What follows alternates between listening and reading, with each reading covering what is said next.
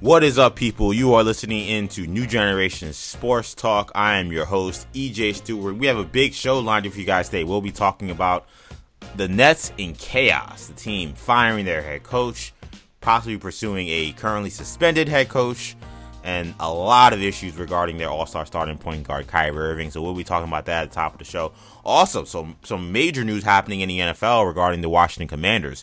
Daniel Snyder, the team owner, opening up the process of beginning to explore selling the team. Meanwhile, a investigation being launched by the U.S. Attorney's Office into potential financial improprieties by the Washington Commanders and Daniel Snyder. So major stuff happening in the nation's capital regarding the football team. What else is new when it comes to that clown show that is the Washington Commanders? And we're talking plenty of other NFL stuff, stuff more on the field. There was a big NFL trade deadline Several pretty big names were on the move. TJ Hockenson going to the Vikings, Nyheim Hines going to the Bills, Bradley Chubb going to Miami, Claypool goes to the Bears, Roquan Smith, a guy who talked a lot about wanting to be traded, now finally on the move. He's going to the Ravens. So we'll break down the NFL trade deadline and some of the things we've been seeing on the football field as we kind of hit the halfway point of the NFL season. And the college football playoff rankings are revealed. We'll give you guys our thoughts on if they got it right and preview the big matchup between what is now officially the number one and number three teams in the country regarding the in, in, in regards to the college football playoff. Tennessee ranked number one, Georgia ranked number three. Those two will go at it in Athens in a marquee major matchup in the SEC East this Saturday. So a lot to talk about on this uh, show today. Joining me is my co-host Shamari Stewart. Shamari's back this week as this is a more football-centric show, though we will be talking Nets soon. Sham, good to have you back, man. Uh, thanks, EJ. Glad to be back. Um, you know, always happy to jump on sports talk. You know, talk some football, uh, maybe talk some basketball as well. And um, yeah, happy to be here. Yeah, yeah, always good to have Shamari on. Shamari, of course, big football fan, but you know has definitely been paying attention to stuff going on with the Brooklyn Nets. So let's start right there. So the Nets have parted ways with head coach Steve Nash as the team has struggled to a two and five start under the Hall of Fame point guard. They then lost again last night as we record the show on Wednesday night, November second. So they are now two and six overall in the season, two and five under Nash. So he gets the boot. The team has already been in a state of chaos for much of this young season that only got worse when star guard Kyrie Irving shared a link to a movie featuring anti-Semitic content. Two weeks prior, the guard also shared a video from far-right conspiracy theorist Alex Jones about the existence of so-called secret societies that are apparently running the United States. Many of those theories also have anti-Semitic tropes in them. And he was finally asked to talk about it a couple of days ago and it led to what was a pretty contentious eight minute press conference that we saw, and also led to a pretty contentious showdown, so to speak, or exchange with ESPN's Nick Friedell. I do want to play uh, that clip for you guys, just so you have the full context, at least of just this exchange that happened. It's about a two minute clip of uh, Nick Friedell of ESPN, who covers the Nets as a beat writer, and Kyrie Irving explaining his rationale behind sharing the Alex Jones post and the anti Semitic movie. So here is that clip. Kyrie, while we're on the topic of promotion, why did you decide to promote something that Alex Jones said? That was a few weeks ago.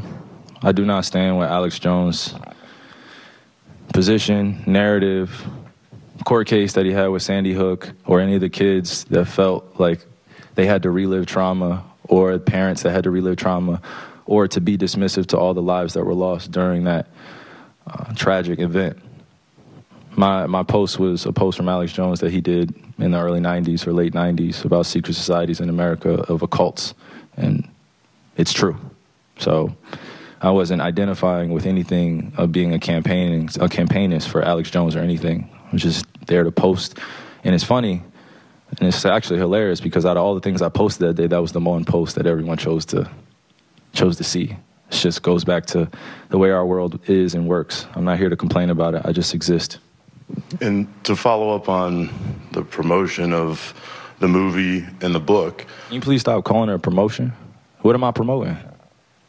Put it out on your platform. But I'm promoting it.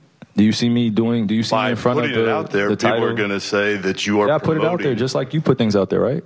Yeah, but I, Okay. it's not you put stuff, things out there for a living, right? Right, but my stuff is Great, so not let's move on. filled Let's with move on. anti-Semitic Let's stuff. move on. Don't dehumanize me up here. I, I'm not. I'm not doing I'm that. another You're human free being. to post I can what, post whatever I want. So say that what- and shut it down and move on to the next question. But Kyrie, you have to understand that by I don't have to understand anything from you. But- but it's Nothing. not me. Nothing. By It's no people that you're you making up, bro. Move on. But by posting Move on. Next did, question. Next Anybody question. Do you guys have any more at it questions for And they're me? going to say, You guys have any more Does he have questions? Because this is going to be a anti-Semitic clip. beliefs? This is going to be a clip that he's going to marvel at. Is this any more questions? But you're not answering the question. Oh, this this is another answering your question. Oh my God, let's make another Instagram clip so we could be famous again. Next question. Kyrie basketball related. So that was the exchange between Nick Friedell and Kyrie Irving. We have not heard from Kyrie Irving since that exchange. The post in question, the Alex Jones post, I believe, was an Instagram story, so of course that's already disappeared. But the, the, the tweet in question, which had the um, the Hebrews to Negroes video that he posted, that tweet has been deleted. Um, there has been reports that Kyrie Irving has been or at least his camp has been in some kind of communication with the Nets and the Anti Defamation League regarding the situation. What I found interesting, Sham, is um, apparently the Anti Defamation League, according to Stefan Bondy, has not directly speak, spoken to Kyrie Irving in these in this communication that's been happening with his camp and with the Nets. Apparently, Kyrie's father and Kyrie's stepmother and agent have met with the ADL, but not Kyrie Irving.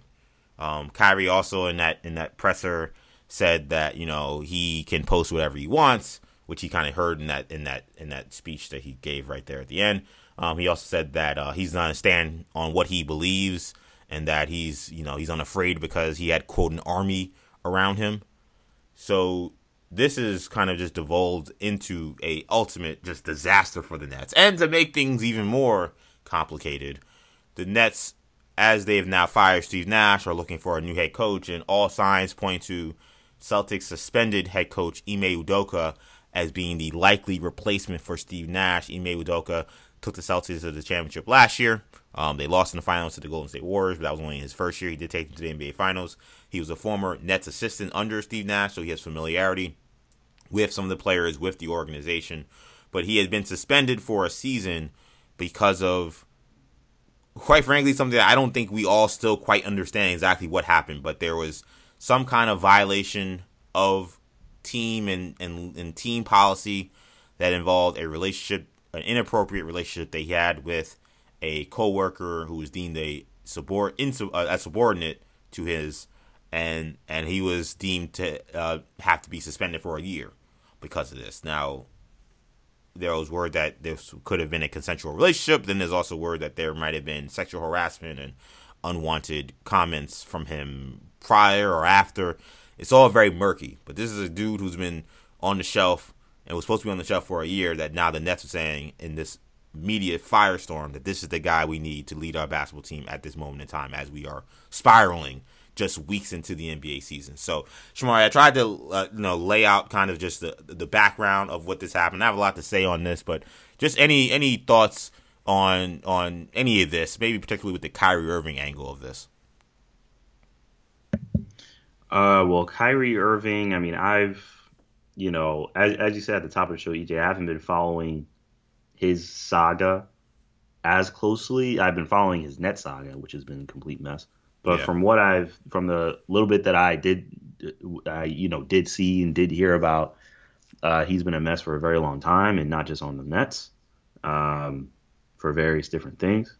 Uh, now, when it comes to this specific uh, issue, uh, it seems very much in the, you know, Kanye West lane of Mm-hmm. of just being very ignorant and uh, and uh, not caring about about um, about other people. I, I mean, there's, Right. there's there's not much, you know, there's not much else I can really say about that. And you know, I think anyone making apologies for Kyrie Irving and Kanye West, um, uh, you know, are wrong.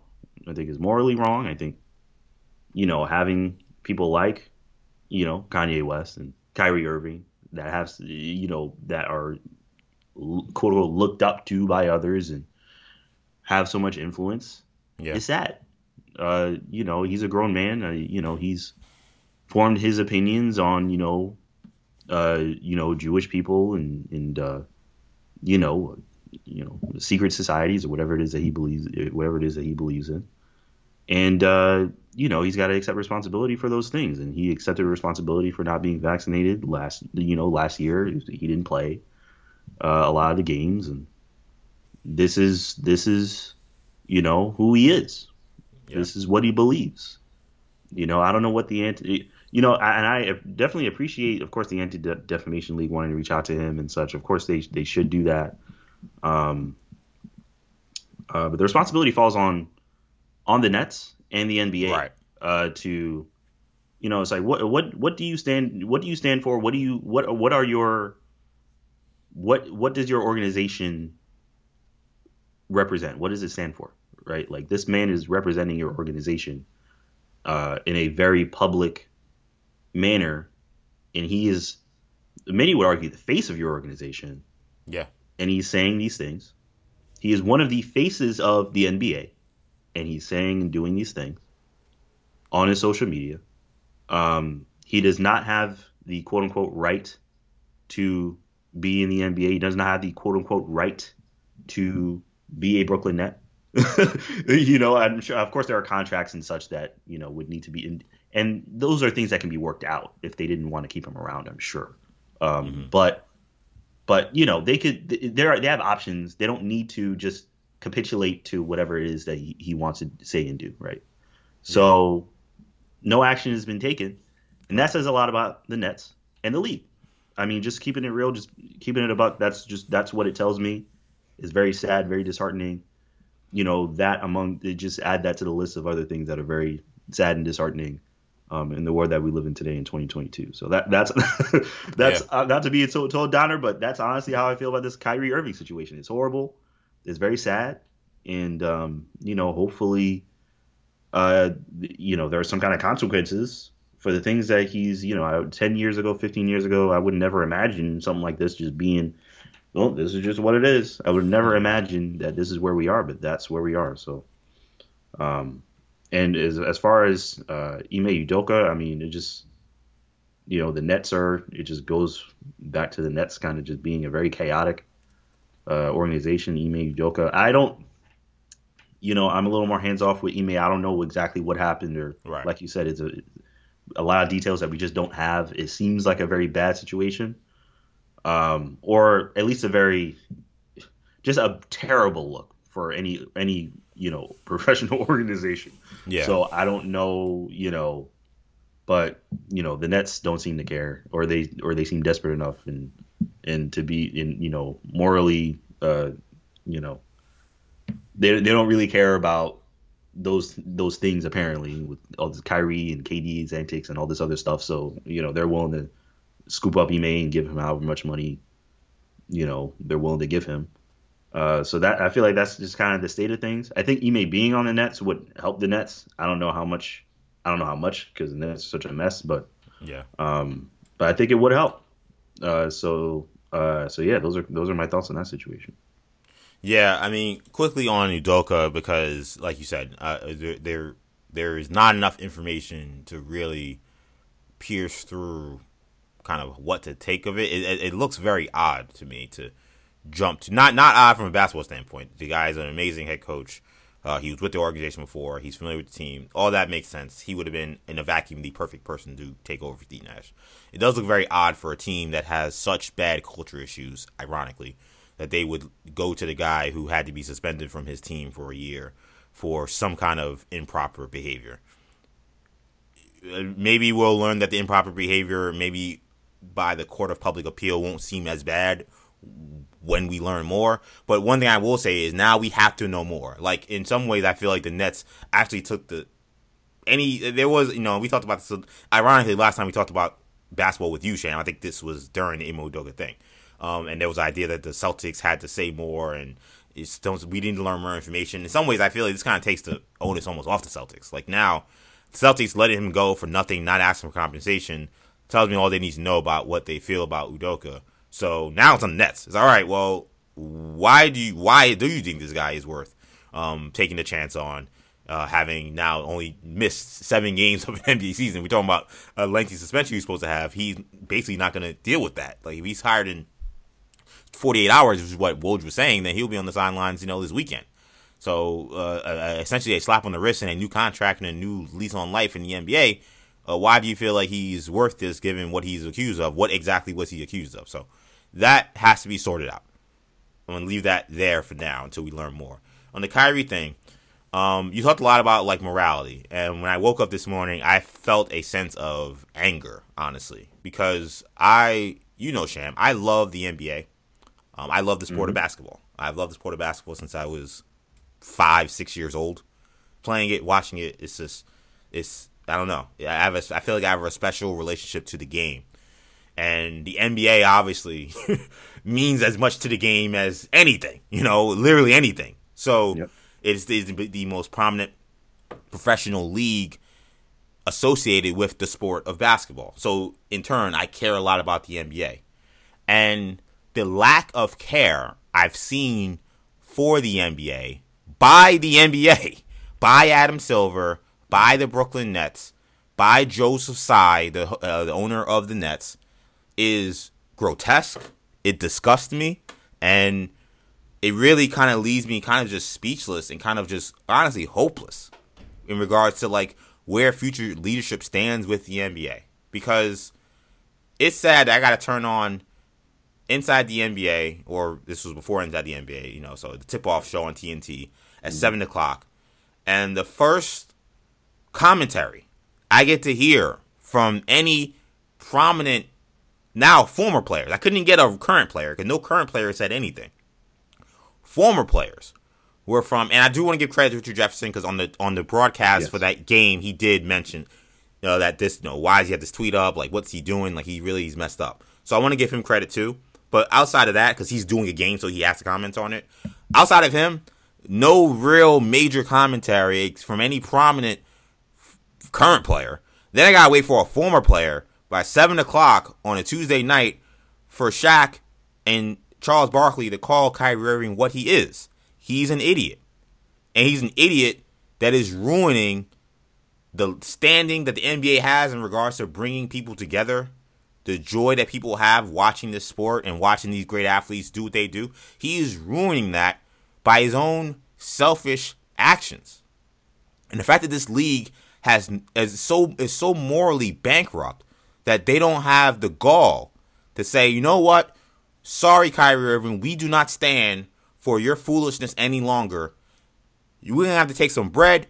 You're gonna have to take a seat for a while because enough's enough. And the fact that this team, the, this team.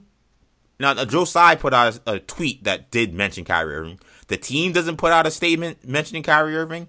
The league doesn't put out a statement mentioning Kyrie Irving. They put out a statement saying, "Oh, we don't like anti-Semitism." Duh.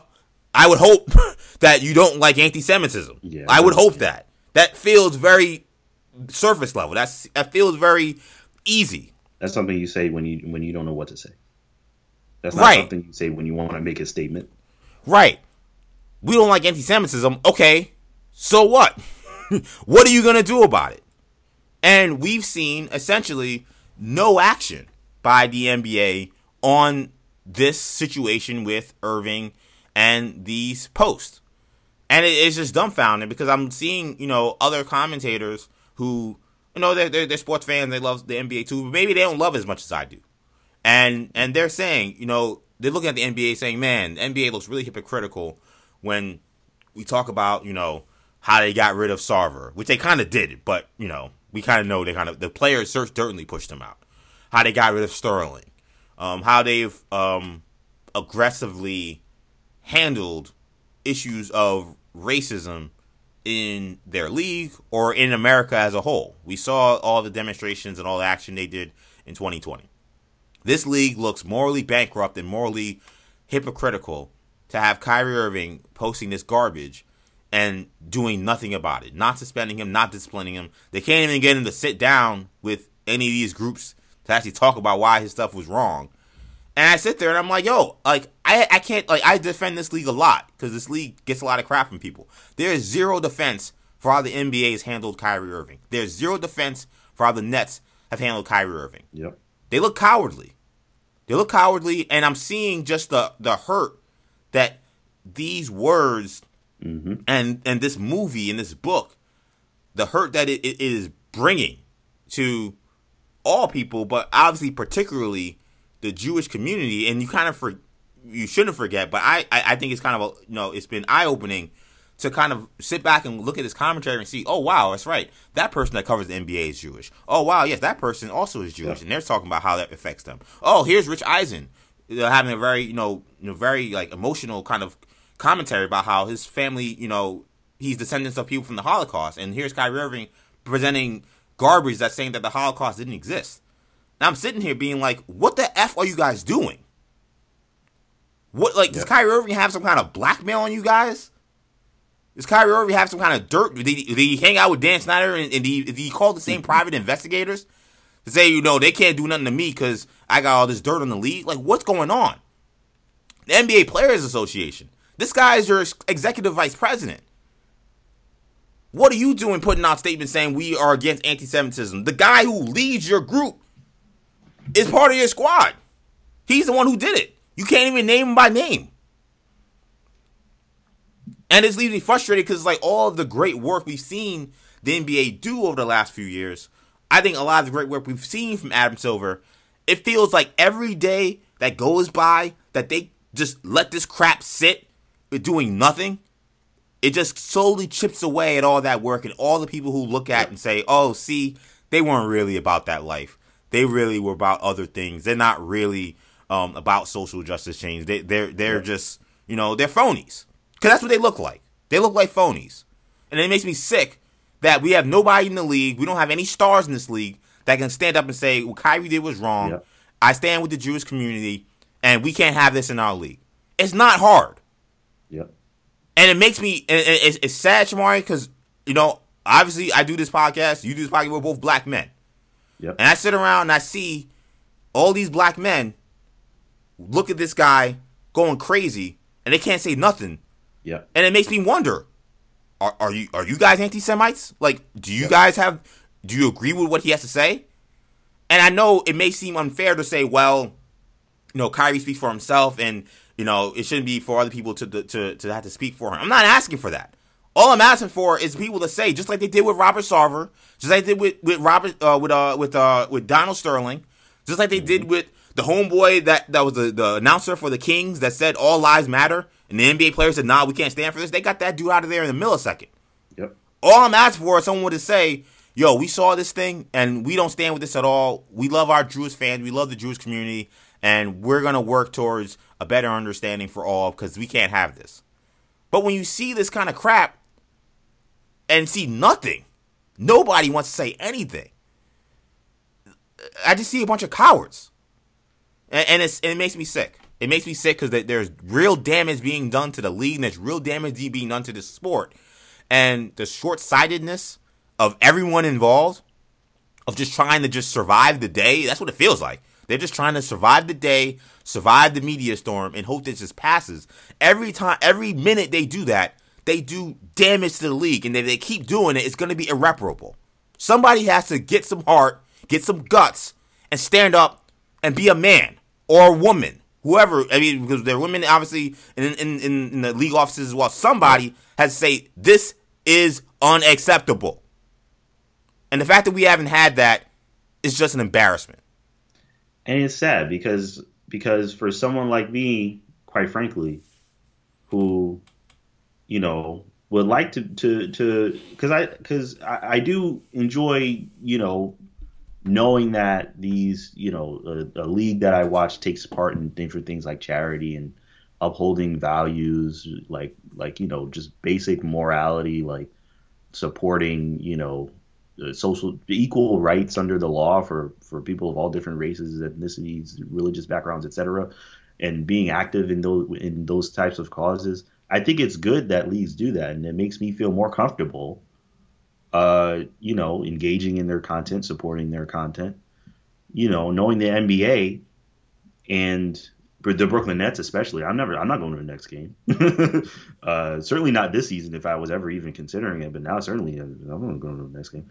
And like, you know, knowing that the league, you know, doesn't really care, um, or doesn't care enough to even really give a real statement on it, um, and cares more, in my opinion, about, you know, about Kyrie's supposed army Kyrie and his in his whatever army he, he claims to have of people that would also, I guess, I don't know what they think, not watch the NBA or engage with the NBA if Kyrie isn't in it or something. I don't know. Which I, I don't think the amount of people is even as big as as he's making it out to be, or that Man, the NBA may think. Sham, Sham, Sham, Kyrie missed a half a season last year. Nobody cared. Nobody cared. Nobody cared. NBA, NBA Nobody went on. Everything him. was fine. We get back. Yo, when does this guy get a shot so we can people play? People outside of Barclays right? You know, moving, you know, gates or whatever, doing whatever craziness right. they were doing. That was it. That was it. The NBA went on. Everybody watched the games. They didn't lose all their revenue. You know, like similar to the whole, you know, uh, the, the uh, Kaepernick situation. People are like, oh, I'm not watching the NFL as long as people are kneeling. And the NFL's fine. The NFL didn't yep. go under. Nothing happened to the NFL. You know, like, what is the NBA so scared of all of a sudden?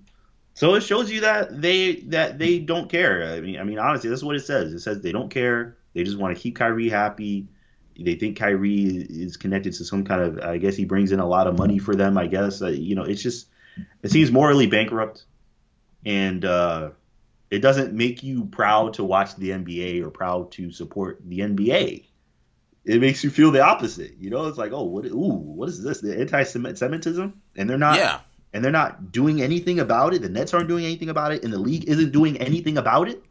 Like, wow, you know, I would have never, like I said, like like you said, like the Donald Sterling, all these other things, or even like again, like 10, 15 years ago, this would have been like, no, no, you're out yeah. for saying something like that, or so, or putting some putting out whatever tweet or whatever about something like this. Like, no, we're not, no, we're absolutely not going to support. Now it's like, oh, it's like, it's it's sad, man. It's really sad. It really and is. For, yeah, it is. And, and, I'm embarrassed to be an NBA fan today, to be honest. And yeah. and, and, and, and last thing on Kyrie Irving, as I said before, man, just he's a he, he's a weak person. You know, to to to go up there and ask you questions about stuff that you posted, and you want to get into a semantics argument about what promotion means, what promotion doesn't mean. You don't actually ever speak about what you actually believe in. Like he doesn't care about the people he's hurting. He doesn't. Care. No, he doesn't, and he said that he earlier. I think he made a comment yeah. earlier in that in that presser where he was like, you know, oh, if care. if if you didn't understand it, then it probably wasn't for you. That's yeah, what that that was kind care. of commentary he said. Like he's he is um he he's a a narcissistic. Yeah. Uh, yeah him and Kanye cut from the same cloth. Yeah, he's a narcissistic person, and I I just it's it's just dumbfounding to me just how how how weak he is.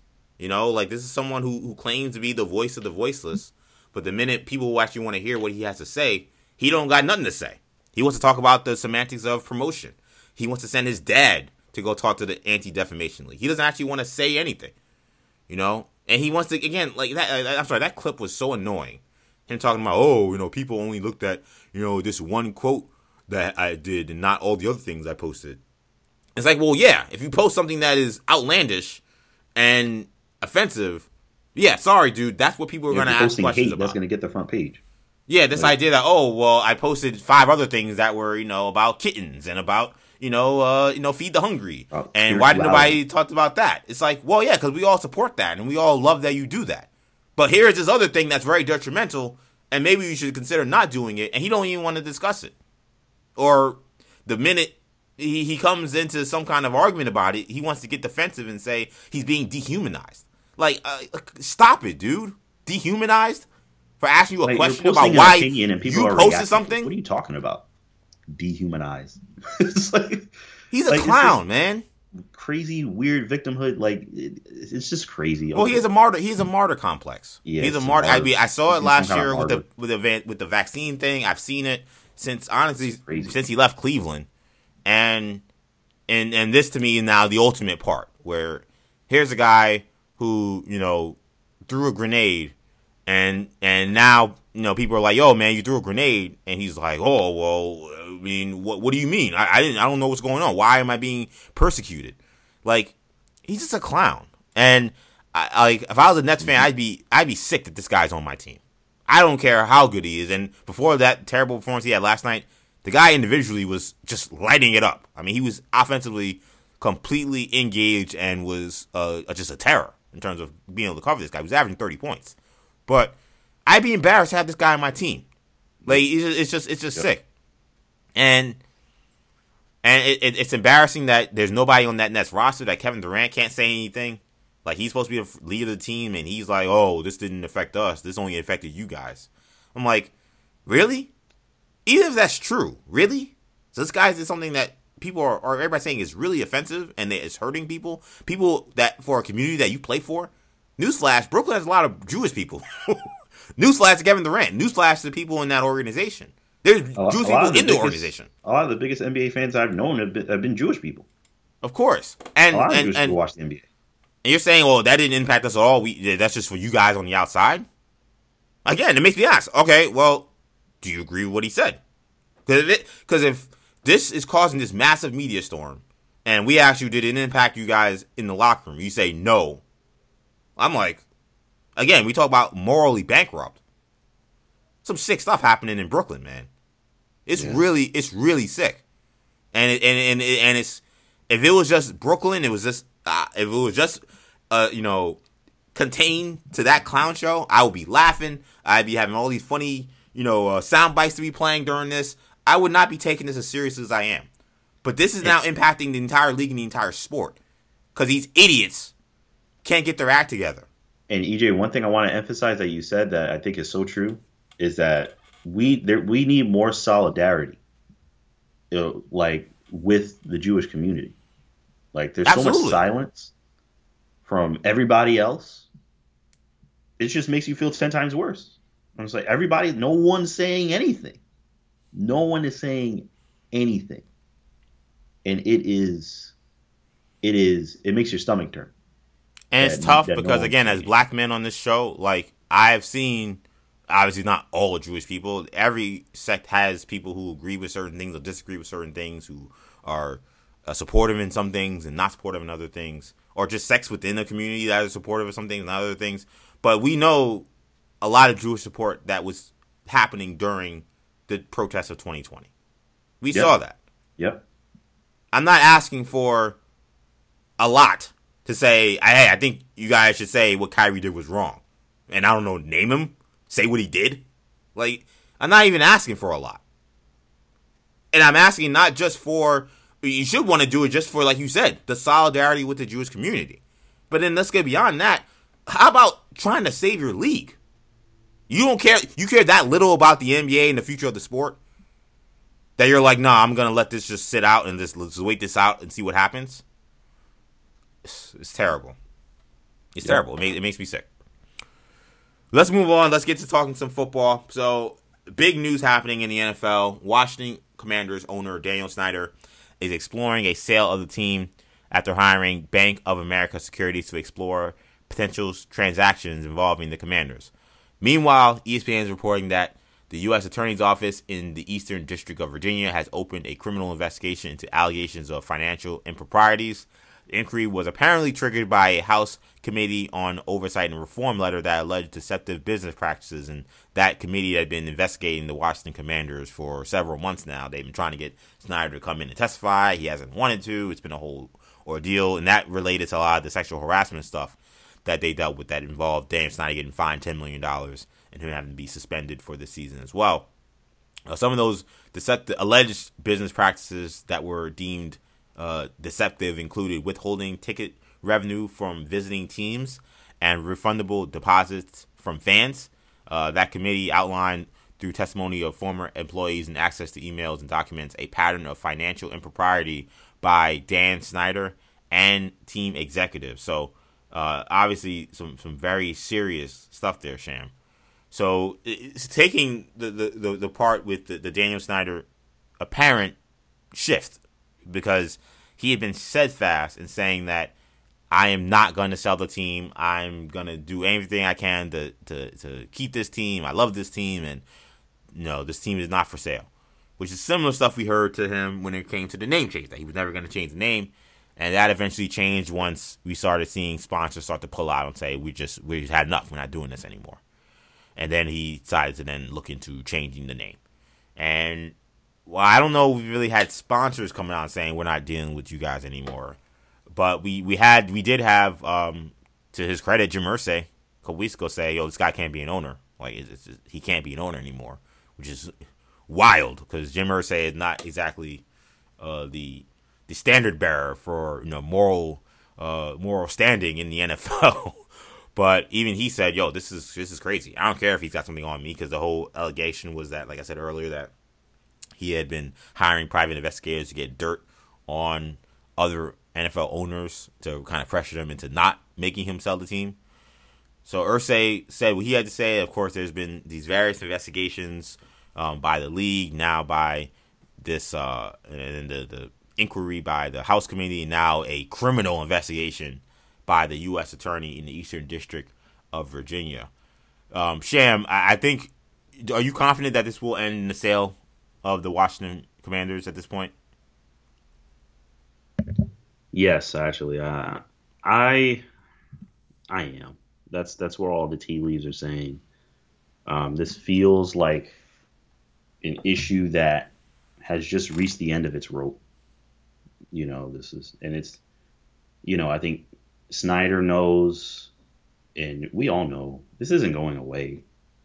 You know, the he's being investigated by uh, you know, like you said, the US attorney it's just you know everyone thinks he's just he's just gross and just a slime ball um and this and it's not controversial to think that i think most people i think i think most people just want him gone you know like who wants to who wants a guy like this with all this scandal and all this stuff around him like, just get him out of here. And he's just an owner. He's not. He's not even a player. He's not someone that you that you see that anyone would have any reason to root for.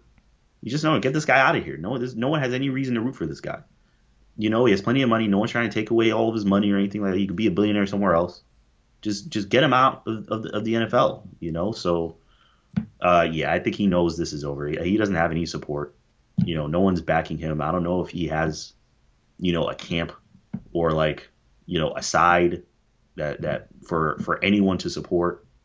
Like it's just hit just all these allegations of his gross misconduct and investigations that are being that are being pursued, um, or hush money being paid to various different people, or or people being paid off for various different things, or lawsuits, and just net constant negativity from uh, from him, and it is now very public, right? So he's you can't it's not like this is a private situation where he's privately paying people to make things go away. Like, no, it's public and he's being investigated, and it's just yeah.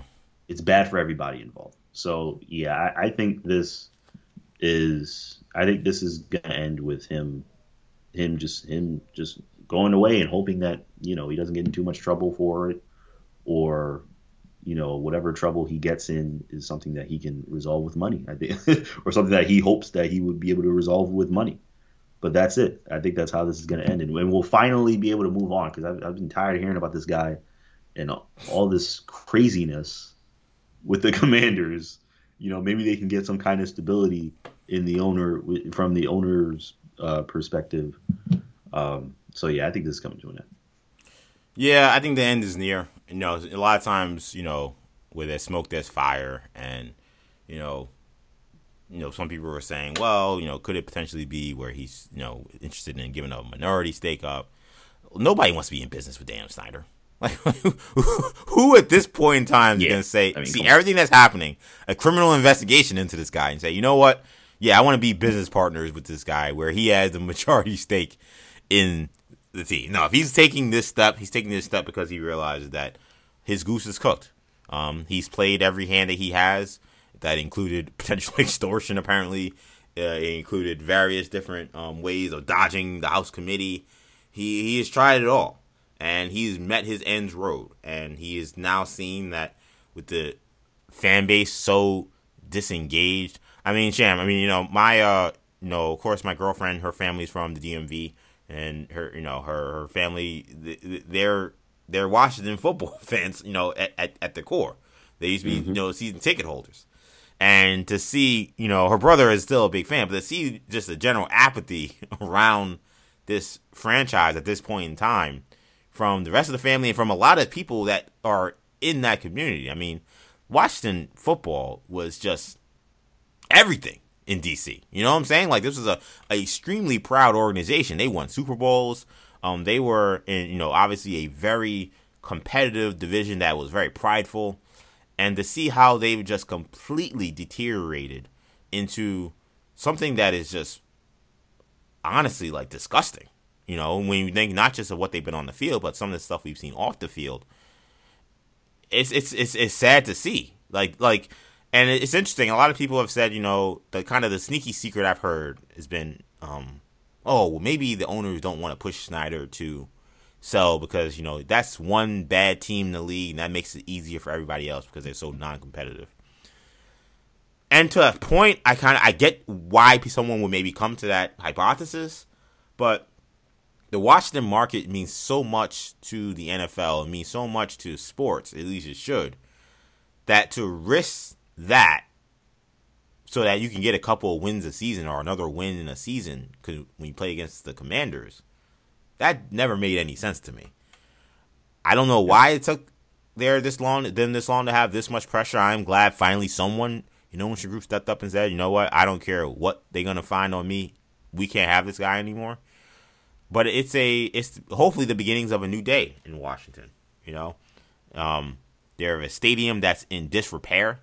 I mean, I don't know if you watch some of the stuff from FedEx Field, but whether it be the field conditions, whether it be you know, facades crashing onto the field and and in the mm-hmm. promenade, mm-hmm. like, yep. like it's just like like the Washington Commanders are run by a slumlord, and the league allowing it to be on go on for this long has been already a disappointment. So the fact that this is is I think coming to an end is good. I don't think that it was coincidence that they the team made this announcement that they were exploring potential transactions with the team, which everyone is saying means that they're gonna look to sell the team.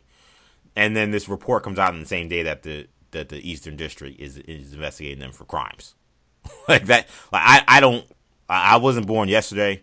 I thought it was very I was surprised that even Snyder would have announced in that way that they were gonna be selling the team. I thought he would have probably done it more quietly the fact that it was so bold and out there and ahead of ahead of this investigation drop makes me feel like okay.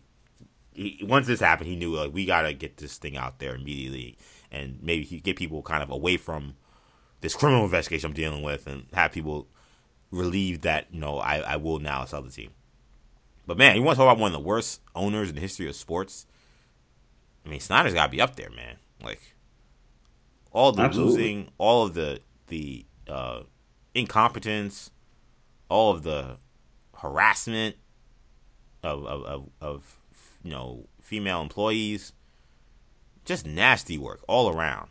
And I, I hope that Dan Snyder never is involved with sports ever again on any level. I hope he's never involved with uh with with women particularly on any level after what what happened with a lot of those um, terrible harassment claims and lawsuits and allegations and fines and suspensions. Like you just this guy, like you're a billionaire, be happy to be one. Go on a yacht and enjoy the rest of your life, and just go away. I I, I hope we never see this guy again. I mean, I'm right there with you.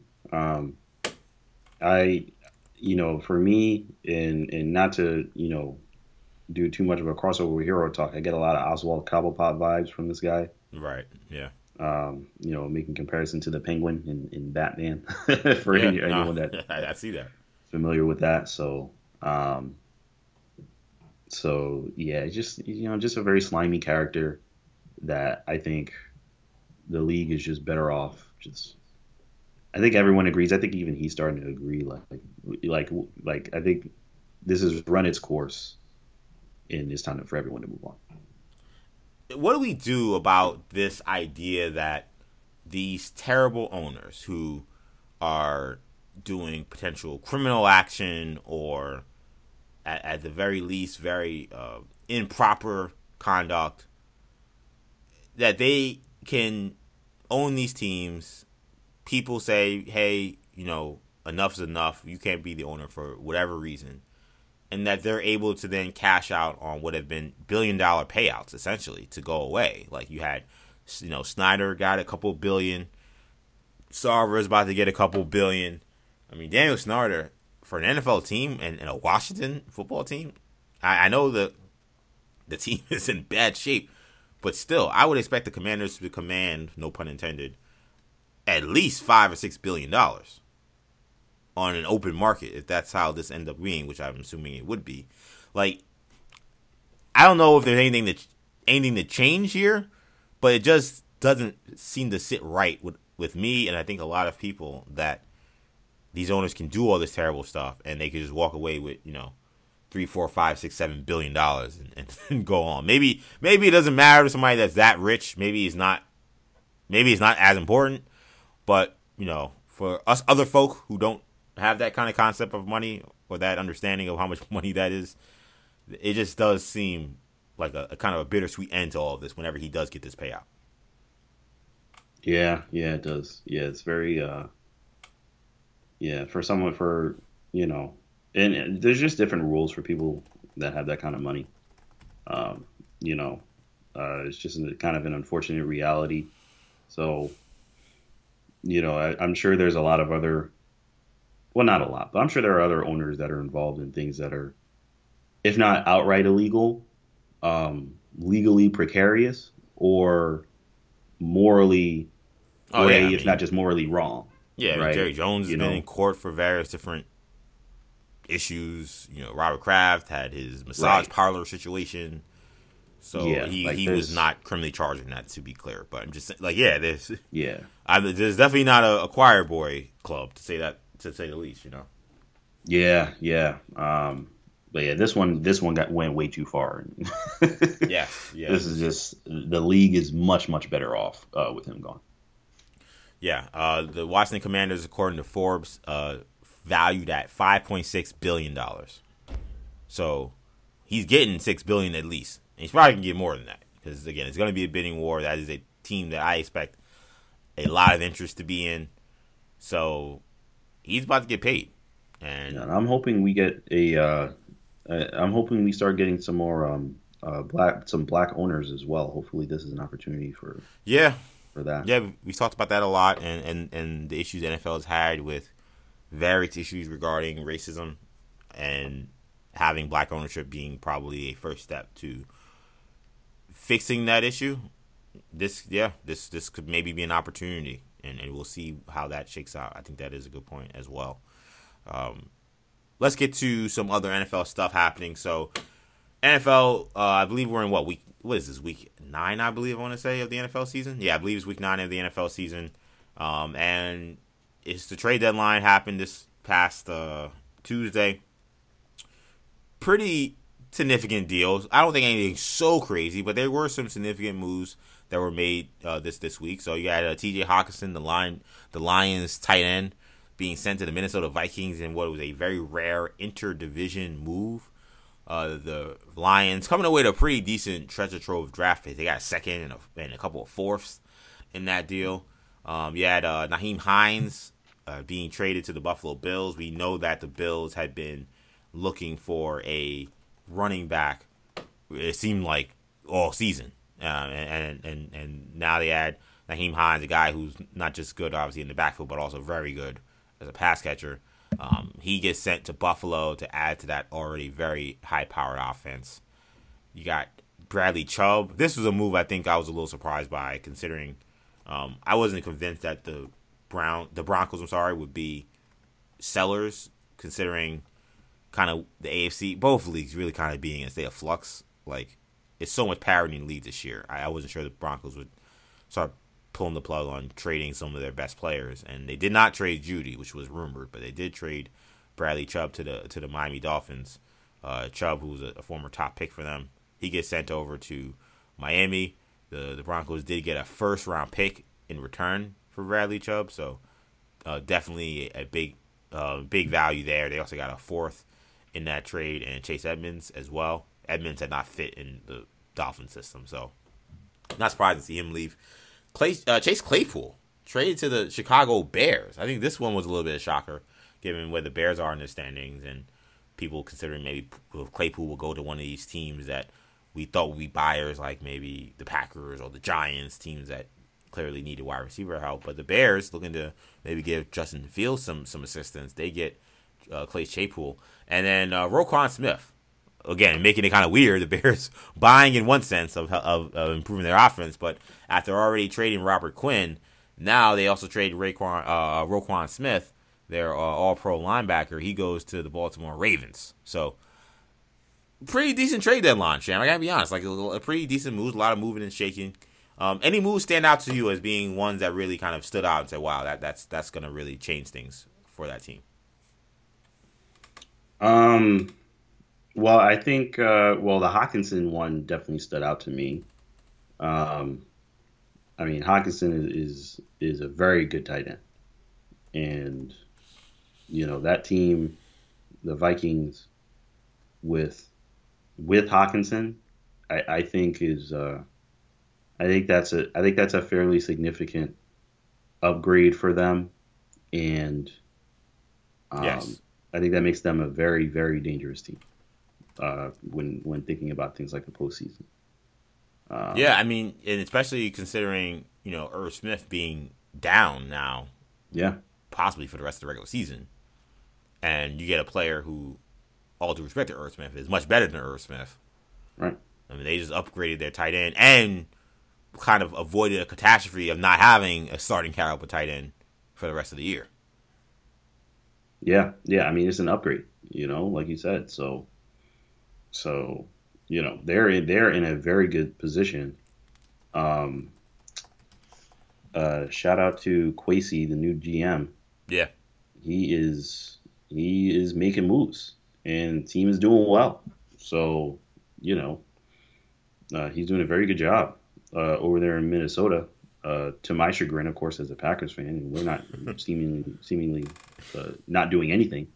Yeah. Um, but uh, you know, we'll see how that goes. And Chase Claypool to the Bears as well. Um, that's another, I think, a significant move. Um, the Bears finally doing, trying to get Justin Fields some kind of help, something, you know, like some kind of sign that they they want him and by extension their offense to be to, to do well. So, um, so yeah, I thought that was a significant move as well. Yeah, I mean, I think on uh on the Hockenson thing, like I said, like I, I think that they, they got a really big upgrade at tight end, and you know that's an offense that has a lot of weapons, man. I mean, now you put Hockenson out there with Justin Jefferson, who's having a spectacular year again. Um, you know, uh, uh KJ Osborn, uh, Cook in the backfield, Thielen, and now you know it's all on Kirk Cousins, which you know kind of always ends up kind of being the question of like, is this guy really that guy? And for most of this season, he's looked great. He's had a very good season. There have been those well, one bad moment that he had on you know, guess what, you know, primetime NFL games, which has been his issue for his entire career where it didn't quite look like he was ready up up to that kind of snuff. But the team mm-hmm. has only one loss this year. They've been a fairly dominant squad, so you got to think getting him some more help that they're now in, in real shape to to potentially really go on a little run here. The NFC is very weak. Um, nobody's really kind of kind of distinguishing themselves with the exception of the Eagles and the Vikings. Uh, maybe and, and, the Giants and the Cowboys are six and two. Obviously, I don't know how much people really believe in it. Either of those two teams. The Cowboys probably more so than the Giants for sure, but there's still so much parity. I mean, NFC South only has has has no teams above 500. NFC West only has one team above 500. So there's just a feeling that you know if you're gonna go all in and you have one of these top records, that this is the year to do it. So I think the Vikings they gave a lot for a tight end. They gave a lot for a tight end that I don't know if the talent has really matched the production. I think we all know Hockenson can ball, but the numbers don't say that he's worth probably a second round and multiple fourth round picks. The guy was a top now the guy was a top ten pick in the draft, and we've seen him have big games even this season. So we know the guy is a big talent. Now he's been playing in a bad team, though on offense that's been pretty good. So I, I'm curious to see what happens, but I definitely that was an eye eye raiser, especially because it kind of added a weapon and upgraded a position that was about to be really hurt with, with Smith being gone. Who Smith wasn't really having a great year this year to begin with. Um, the the Bradley Chubb move was interesting to me too because mm-hmm. the Dolphins right now sit at five and three, and I think with it, it felt like when Tua got hurt that their season kind of ended, like at that moment. Like even though they were three and one, it just felt like we didn't know we don't know when we're gonna see this guy again.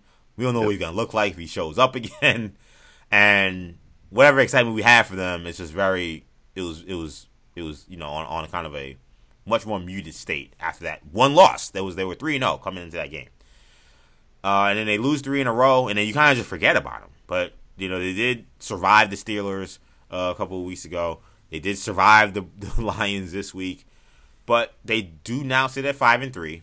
Tua does appear to be getting more comfortable. I know that defense for the Lions is really bad, but he had a really good game. And their schedule for the next couple of weeks, you got the Bears this week, you got the Browns the week after, and then you got the Texans. You gotta sit there and say, you just added Bradley Chubb. I mean, could this team not be, you know, eight and three in a couple of weeks when they play the Niners on the road and they kind of hit the tough part of their schedule? They finished with Niners, Chargers on and Bills all on the road back to back to back weeks. Then Packers, I'm not really impressed with what they've seen from them, but you know, you do have Aaron Rodgers though, and then they end with the Patriots and the Jets you kind of wonder if the if the if the Dolphins go on a little run here. You know, they have mm-hmm. some very good pass rushers already. Uh, Jaelan Phillips from Miami. Uh, you know, I watched him play a ton at the U, yeah. and he's really come into his own in his second year. Uh, they got Ogbah, who's always been a good player. Like they, now you had an elite kind of pass rusher like Chubb. Um, Melvin Ingram had already already had been giving them some good snaps as well. Like Mm-hmm. I, I, I, you kind of sit there and wonder could could the Dolphins potentially, you know, compete for a title now? I think that before this trade, I, don't think I would have at all considered them, and I, I said it from the beginning. I haven't considered them a title contender, but now it makes you wonder if if they can start getting this thing going in the right direction, they can kind of put the disastrous Cincinnati game behind them and the fallout from it behind them. You kind of look forward and say, hey, you team get into the playoffs they got some corners. They got an elite pass rusher. They got elite speed at wide receiver, and they got a quarterback that's having a good year. Uh, can he stay healthy? I have no idea, but it don't sound like he's gonna be the reason that they don't do what they're supposed to do, do what they're capable of. So, Bradley Chubb move was very interesting to me. Yeah, it was a very interesting. Um, that was a very interesting move as well. Um, I already consider Miami a very dangerous team, mm-hmm. and this just adds to that. Um, Bradley Chubb is an elite, like as you say, he's an elite pass rusher. He's Absolutely. a top top tier defensive player in the in this league, and um, and getting him is can change your team. So, you know that that is a massive get for Miami, and like I said, it's just it's just they're already you know, I feel like they're more dangerous than their record lets on. You know, I think they can beat anybody on any given week, and um, this is just going to help them do that. I agree with that as well. And then on on the Claypool move, I for for me, I like giving Justin Fields help. Like that had to happen. I'm surprised it happened. Like I did not expect it to happen, mm-hmm. but it had to happen because he he's been playing with you know subpar talent around him, and it, it has stunted his development. So I'm happy they did it, and I'm especially happy considering it feels like Fields may be kind of turning the corner in his development. I'm not saying this guy has been lighting the world on fire, right. but it does feel like outside of that terrible Washington Commanders game that we all saw on national TV, where they, uh, you know, scored seven points, they couldn't convert uh, inside their own you know three yard line to win the game. It does mm-hmm. feel like besides that, he's been playing a lot better football. It has not been lights out. It's not been dominant, but you start to see okay, we're starting to see the the passing skills combined with the athleticism, and maybe you say, okay, maybe you have something here. Now you were never gonna know what he could be with the guys they got. So Yeah. get him a big six foot six guy that can run, that can jump, that can make plays. I, I I can't hate that. I don't necessarily love the character in Claypool. I think mm-hmm. that the Steelers saw this guy up close and said, "No, we need to draft a guy to replace him immediately." And Pickens and saw Pickens play a couple snaps. They're like, "Yeah, we got to trade this guy. Like we're done." Makes me kind of wonder if this is really the guy that is going to change life for the Bears. But you know, this Claypool's not coming in to be the number one receiver. He's not coming in to be Justin Jefferson or coming in to be you know one of these uh, you know DK Metcalf type guys. You know, they're a team that's trying to acquire as many assets and talented players as possible. So he's just going to be kind of a, a kind of a cog in that in that offense. You know, this deal kind of reminds me of, and this was a good move. It's different because this team was trying to win, and I don't know. I wouldn't say this team, the Bears, are a team that's in winning mode. They just traded their two best defensive players, and then we've seen the defense not fall apart since that happened. But it kind of reminds me when the Jets traded for Braylon Edwards. Like nobody had like these i this idea that Braylon Edwards was like a top five receiver or a clear, and that's no disrespect to Braylon Edwards. I like the Braylon Edwards a lot, and I'm a Jet mm. fan, so I'm, I don't mean this as a diss at all. But when the Jets traded for Braylon Edwards, it was this idea that okay, we have a pretty good team, we have a pretty good defense, but we have a young quarterback, and we just haven't really given him weapons to throw to that would help his development in any way. Uh, we have Keller and we have Cotchery, but that's just not realistic. It's a saying I'm this quarterback's going to really put up great numbers with this guy. So let's get a big target, a six foot five guy, or you know Braylon was like six foot three, um, big target, uh, a guy who's to score touchdowns, and and a guy who will be a piece to an offense that we're continuing to develop. We saw them add other guys. They added Shonn Greene. They added uh, Santonio Holmes, and and Braylon was a good piece on the Jets for those seasons. I think the Bears probably see Claypool playing a similar role. You know, Edwards was a little more accomplished than Claypool. Edwards made a Pro Bowl, I think, one year with Cleveland. But he had his issues. He dropped the ball a lot. So, and he had character issues too. Like, they, they, there's a lot of mm-hmm. similarity between these two guys. So, I kind of see what Chicago is doing. I kind of, I kind of dug it. it. It's as long as they're not expecting them to be, you know, Randy Moss, which I don't think they are. I think that this was, you know, a good move to get a guy on the cheap. Yeah, I mean, I think this was a good move, and I think this is like just a kind of a step in the right direction. And, um, and I think, and hopefully it's a trend too. Hopefully this is a sign that they're really going to try to start to build this offense, um, as well, uh, because up to this point I haven't seen them really do anything to to to try to even really try to do that. Um, so yeah, I mean, I and I think, uh, like you said, giving Justin Fields someone, just someone, just some, someone, you know, know someone that people like know to throw to. I mean, I, I mean, I'm, I'm, you know, and even as a Packers fan, I'm watching this, I'm feeling bad. Like, boy, he's got to like, he's got to look for guys like Equanimeous St. Brown, uh, Yeah, no. to throw to. Like, that's one of like his guys. And I'm like, man, I don't even think we have it that bad in Green Bay. You know, it's like you know Doubs is showing that he's pretty good, and he's all he's got is like Darnell Mooney and a bunch of other guys. And it's like I don't know who. I literally have no idea who like a lot of those guys are. Um, you know, like guys catching the ball. I'm like, I have no, I've never heard this guy's name, like ever. And and I don't. It is it, nothing that he's done. You know, in any of these games has made me think that I should start to learn his name. So it's it's just sad it was just sad to see. But um, but yeah, right. this- you, mean, you, mean you haven't heard of Velus Jones Jr., oh, Dante man, Pettis? You, you, these aren't household I names for you. absolutely not. And they're not going to be household names when they, if if and when they draft someone like Jordan Addison or somebody else in these Oh, mock yeah. drafts or, or given to the Bears. So um, so yeah, he definitely needs some help, and I think this is a good step in, in that direction. Yeah, I, I, I agree with that. And when we kind of just look at how this this season is kind of played out, it, it this is the weirdest NFL season I think I've ever seen. I mean, we've talked a lot about there being a lot of quote unquote bad football, which I agree. Honestly, the, the, the games that week to week, there's a lot of. the games are competitive, but they're not well played. Um, and I'm not someone who's like, oh, it's it's not good offense, whatever. Like I'm fine with that. It's it's just they're, they're sloppy, a lot of mistakes, a lot of things they think could be cleaned up. I don't know what the deal is or why we're seeing this consistent play every week, but I think is why you're able to see some of these teams that aren't beating themselves like the Giants and the Vikings have these great records. And we saw the Jets start five and two before the debacle that happened this past weekend. And I, I saw it, I, I watched that Jet game against the Patriots where the Jets lost at home. They had an mm-hmm. early lead, and Zach Wilson then threw uh, three interceptions, and the Patriots ended up winning that game. Yep. And it was the first time I really sat there and said, "All right, Zach Wilson is officially on the clock." Like, yep. I'm not saying that they need to get rid of this guy immediately. That you know they should right. be looking to see what Mike White's got or Streveler.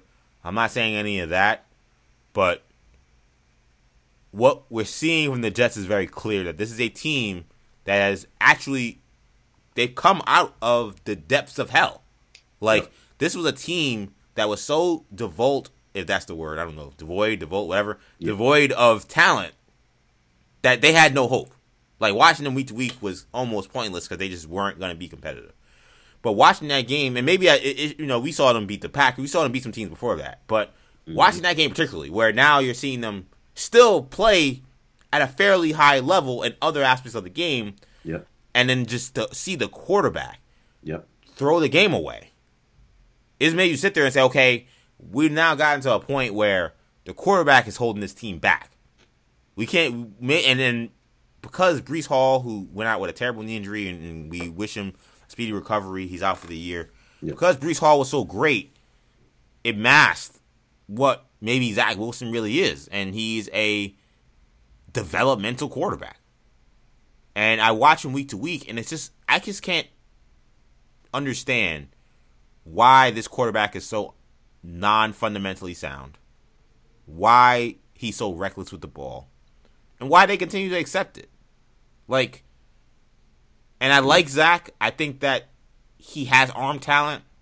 Mm-hmm. I think he has he has some kind of like I don't want to say leadership in tandem. I don't know leadership is the word, but he has guys kind of gravitate him because of his energy. Right. You know, I hate the word swagger, but that's the only word I could think of. His swagger. And that is not nothing, especially if you're playing quarterback. That, that means something.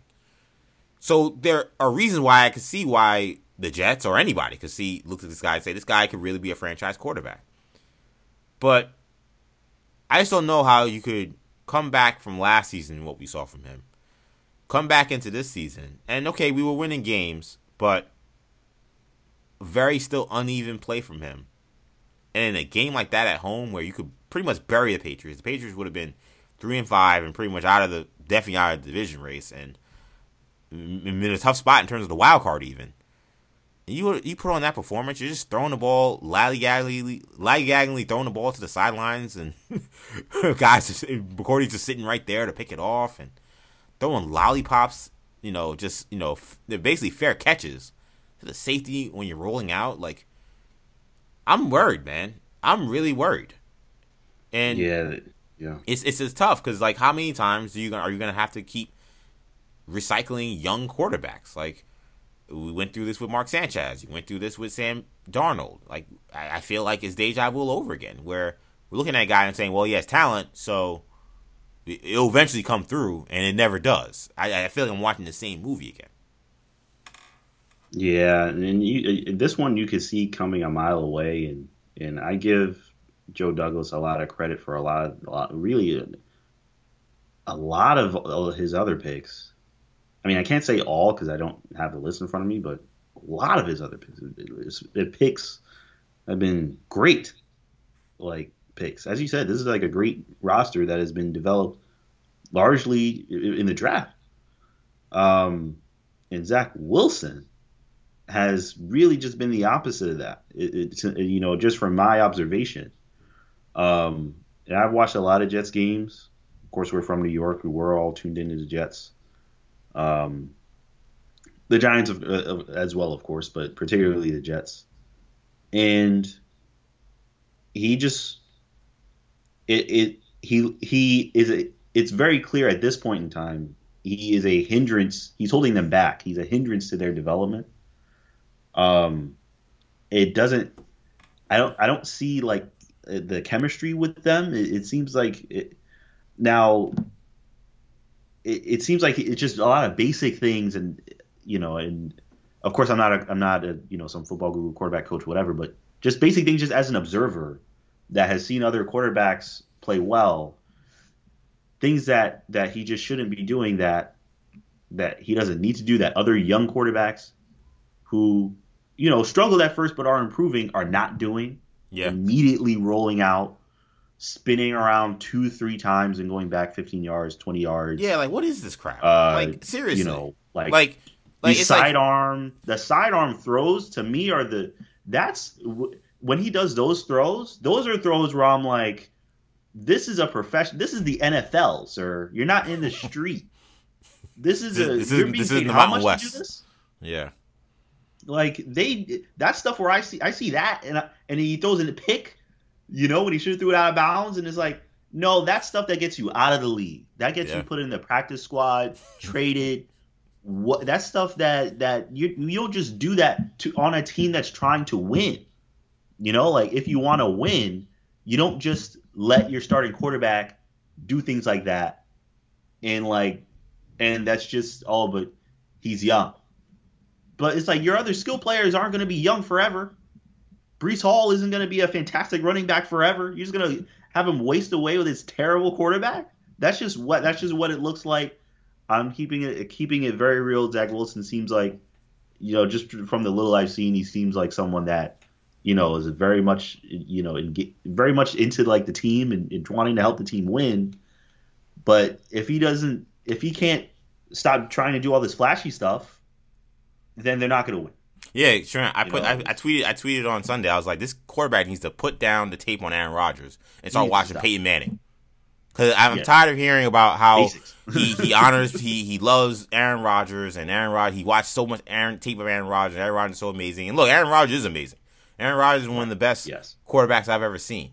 But Aaron Rod, what Aaron Rodgers is able to do with his ability to throw from different arm angles and roll out and, and hit guys in crazy spots, like that's not something you should be trying to emulate when you're a young player. You're a rookie. You're a second year Yeah. player. Like you need to get the actual fundamentals of the game. Like, And- and, what- like, I don't study realize Peyton that no Manning one- was a great quarterback, and he didn't have to do any of that stuff Aaron Rodgers does. Exactly. Yep. I'm not Yeah. saying that, that that like that makes him better than Aaron Rodgers or anything like that. I'm just saying like it's like he Mm-hmm. he's taking like the most flashiest things about Aaron Rodgers and saying, "Well, I want to put that in my game." It's like, are you actually putting the the simple stuff Aaron Rodgers does? Right. Or if you aren't, maybe you need to be watching someone else. Because I don't know what he. Because I keep seeing this. What to me it looks like an Aaron Rodgers like a bad imitation. Like I'm rolling out, I'm spinning around, and I'm going. I'm just gonna fling it. And uh, yeah, I've seen Aaron Rodgers make those kind of plays, throw touchdowns, and you're like, yo, this guy is something else. But you're still learning. You're still learning on the job. Like, how about you just set your feet and make a throw? How about you step up in the pocket and look to your third or fourth progression? It's before deciding Right. I need to spin out and run around, run out of the pocket and start looking down the field. How about I don't know, take the five yards in front of you like he should have did on fourth down, deciding fourth down play against the Patriots where the, the first down was right there. Instead, he's you know he's throwing off platform and flinging it down the field to to uh, Conklin, and, who has three guys around him. Like it's just like Uh, there's simple plays to be made that he like refused to make, and it feels like it's because he's trying to do an Aaron Rodgers impression. Yep.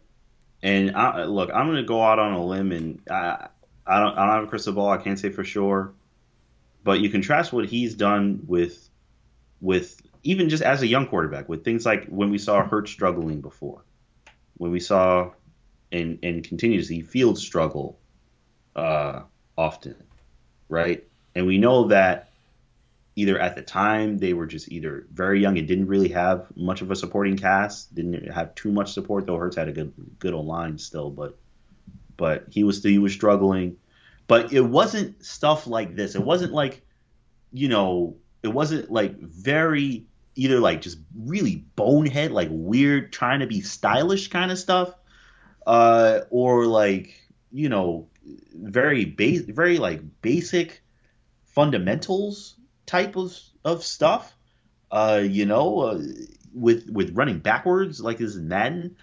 Um, you know, it, it wasn't st- it isn't it wasn't and isn't stuff like that for those guys. We see Hurts has a good supporting cast now, and he's doing he's thriving obviously. And Fields, uh, you know, he's still struggling, but he doesn't have anybody still. Doesn't even have a line to protect him. Uh, but we still see we still see the improvement. And I and I'll be honest, I've seen the improvement with Wilson, but it's been very incremental, like very incremental the point where I'm like, how long are they willing to try to just grind, just grind out a yeah, good that, quarterback that, out of this that, guy? The Pittsburgh fourth quarter feels like three years ago. Yeah, well, yeah, it really, it really does. And I, I'm gonna go out on a limb and just say, I feel like the Jets have enough talent. I feel like, and I'm just gonna make this comparison. You put Hurts, you put Fields on the Jets, and the Jets, I don't, they're they're doing much better than they are now. I just, just, I just, I think it's to me, I think it's clear. The big problem, a big part of the problem is Wilson, and and I agree with you, EJ. I think the the clock is ticking. I think someone needs to tell him that before he ends up just ending his career. you know, yeah, because he looks terrible, and I don't know if anyone's telling him that. It gets to a point where it's like he's an adult, he's making millions of dollars. You're paying him to to represent your organization, and he looks like a fool. Is anyone telling him this? You know, or we're we just gonna keep keep? Well, yeah, keep it goes back to the, it, goes, uh, it goes back to some of the coaching where you know I think the coaches yeah, have done a good job for the most part, but yeah, when it comes to their their the way they they handle Zach Wilson, I, I just don't know if they've they've done a good job. I haven't seen enough to say that definitively at all, and that's really really alarming. You know, where this is not you know game five of his career, game seven. You know, he's now had like, like 18, 19 starts. Like, yeah, and I didn't like that in the press conference. He's like, "Oh, I did some good things. I did some bad things." It's like, nah. Yeah, that press like, con- that you, press conference was awful. Like, nah, like, and for the most part, he's been a guy who's, who says the right things. He just, he said a lot of the wrong things in that press conference. No, and look, I know he doesn't. I know he, like you have to have some kind of like self confidence in yourself that you'll do better next time. But that was a bad game, and you need to know. Someone needs to be telling you that you had a bad game, and like that kind of performance is unacceptable, and you're gonna keep losing as long as you do that. You got you can't do that. Like yeah. guys like Hurts and guys like guys like you know other guys that are, are good quarterbacks and take a kind of and actually like look at their tape and like they don't they don't settle for performances like that and say oh well you know some good some bad. They say no I got to do better. Unacceptable. I have to do better. That's what you want to hear. So it's like boy it's like I don't know how long the Jets are, are gonna I don't know how long how long they're gonna be able to put up with that. Yeah there was a lot of a lot of smugness going on in that presser a lot of um, you know, he was like, "Oh, you know, I don't." Someone asked him like statistically, you know, you're not looking too good. I don't care about the stats. Uh, you know, Ooh, I, yeah. it just it was a terrible look. It was it was he looked bad, and I'm starting to I'm starting to really get concerned. I know it's only one game. I know they were just on a four game winning streak, so maybe it seems a little crazy to now say, well, now the quarterback's on the clock, but that's how I feel. I'm just calling like I'm watching the film, watching the game, and looking at it and being honest and saying, forget about the record, forget about everything. Yeah. Does this guy look like a guy that is equipped to lead this team? You know, let's forget about a Super Bowl. Just lead them to the playoffs. Lead them to be a perennial yeah, winner. Can can you be a consistent winner with the guy playing like this? I don't know how you can say yes. Watching not just this week, but the Bronco game, they won. Um, yep. The Bear, the the Packer game, he was better. He didn't, he wasn't close to, to turning the ball over, but he, it wasn't like he lit the world on fire in that game either. That was just just running down their throat. Like I don't know, a lot of uh, very concerning. I feel like what we saw from Zach Wilson this weekend. Um, let's quickly wrap the show up talking uh, college football. So we got the college football rankings that came out this week. I kind of torn on like people's uh, anger with it. People, uh, people getting really upset about it, and I, I get it to a certain extent. I mean, this is the standard that's being used to determine who will play for a national championship, but because so many of these teams have to play each other and there's so much still to be decided, I just don't know if it really makes sense to like just go crazy over like who's at one, who's at three, who's at 6 mm-hmm. who's at five. Now, did I think that there were some weird things in this? Uh, yes, I did. Um, I didn't quite understand Ohio State being ahead of Georgia. Ohio State had a, a pretty good win against Penn State last week, but uh, Penn State got just demolished by Michigan the week before. So outside of the Penn State win, the other ranked win was against Notre Dame when they were five, and Notre Dame is not the number five team in the country. We know that very much by now. So I don't see a lot of quality wins from Ohio State to, to, to just why they should be ahead of Georgia, who are the defending national champions, who did demolish uh, uh, Oregon in week one in Oregon. Yep. While we thought they were terrible, uh, they actually are pretty good now. Like they're, they're the opposite. They're the opposite of Notre Dame. Like we watched that Notre Dame game, we thought, oh, okay, Notre Dame is a lot better than we think. Like they're going to be really good, and they they have played better of late. They just beat Syracuse this weekend, but they they're they're clearly not a top top twenty five team, even let alone top ten team. Oregon looks like man, like after that whooping they took, like they've been playing some great ball. So I didn't quite get why Ohio State got that spot over there. That didn't make sense to me. And I think I'm going to join the carousel of people that said that TCU is really getting jobbed here.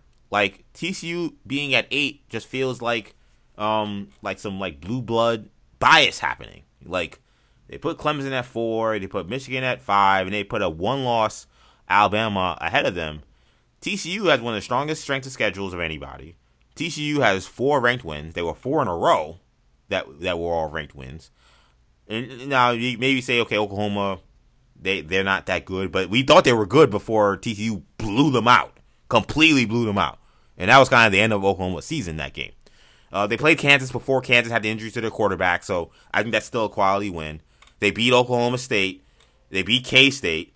Like I don't see Alabama with one loss to obviously a the number one team in the country. So credit where credit is due. That is a, a you know a good win. But the other wins are you know Texas where they should have lost and the starting quarterback got hurt.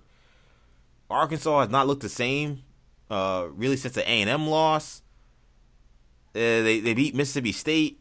I don't I'm, I, I don't know what to think of Mississippi State. It, it, and I'm not saying Alabama can't play themselves back up to being ahead of TCU because they got uh, LSU and Ole Miss left on the schedule, and maybe an SEC championship game. It just felt like if you are taking a snapshot of this right now, I didn't see why Alabama with one loss should have been ahead of TCU. TCU played quality opponents, um, and even putting Clemson ahead of them. Clemson, that NC State one was a long time ago. That Wake Forest one was a long time ago. Uh, they did beat Syracuse this week. They had to survive. I don't know. I thought that they were a little overrated so uh, those are two, those are some of my big things that I didn't quite understand. But how, how do you see the college football rankings? How they came out and, and your thoughts on them? Um, yeah, I, I mean, EJ, you know how I feel about Clemson, of course. You know, I've told you uh, a million times. I told Kendall a million times, and I guess I'll, I'll, tell all the listeners here. I don't believe in Clemson. Yeah, yeah you, think, you think you think they're frauds. You know, I don't believe in Clemson. I'm not a believer in DJ Uiagalelei. Um, apparently, neither was neither was uh, Dabo because he got pulled. Yeah, apparently. Um, you know, not to say that he can't get better, not to say that he doesn't have a lot of heart because I think that's very obvious. But I don't, be, I don't believe in, in just the the the. just I don't know, just the quarterback play. I don't, just what I've seen. I don't I don't I don't see it. You know, I don't think last year was a fluke. I think that's I think he's very much a project. And I don't think the playoff is where you put projects. I think the playoff is where you put players. you know, to be blunt, you know. So I and and the, this Clemson roster just isn't up to par with other ones that we've seen, um, in my opinion. So, um, so yeah, I'm not I'm not as much of a believer in Clemson. I think Michigan uh, is more deserving, personally. I agree with that too. Of being in the top four. Um, I think Alabama, and it's funny, EJ. I actually, ironically enough, I think their loss, close loss to Tennessee, how close it was, actually helps me view them in a better light mm-hmm. because of how great Tennessee is. Um, and the fact that it was so close um, even leads me to believe, you know, I think I still think ten, I think Tennessee would destroy TCU, and that's just because of how good Tennessee is. Right. They're incredible. Just you know, and I know just I watched yeah, all that yeah, Florida game. Yeah, you watched that Florida game, yeah. I watched all that Florida game. They were doing whatever they want.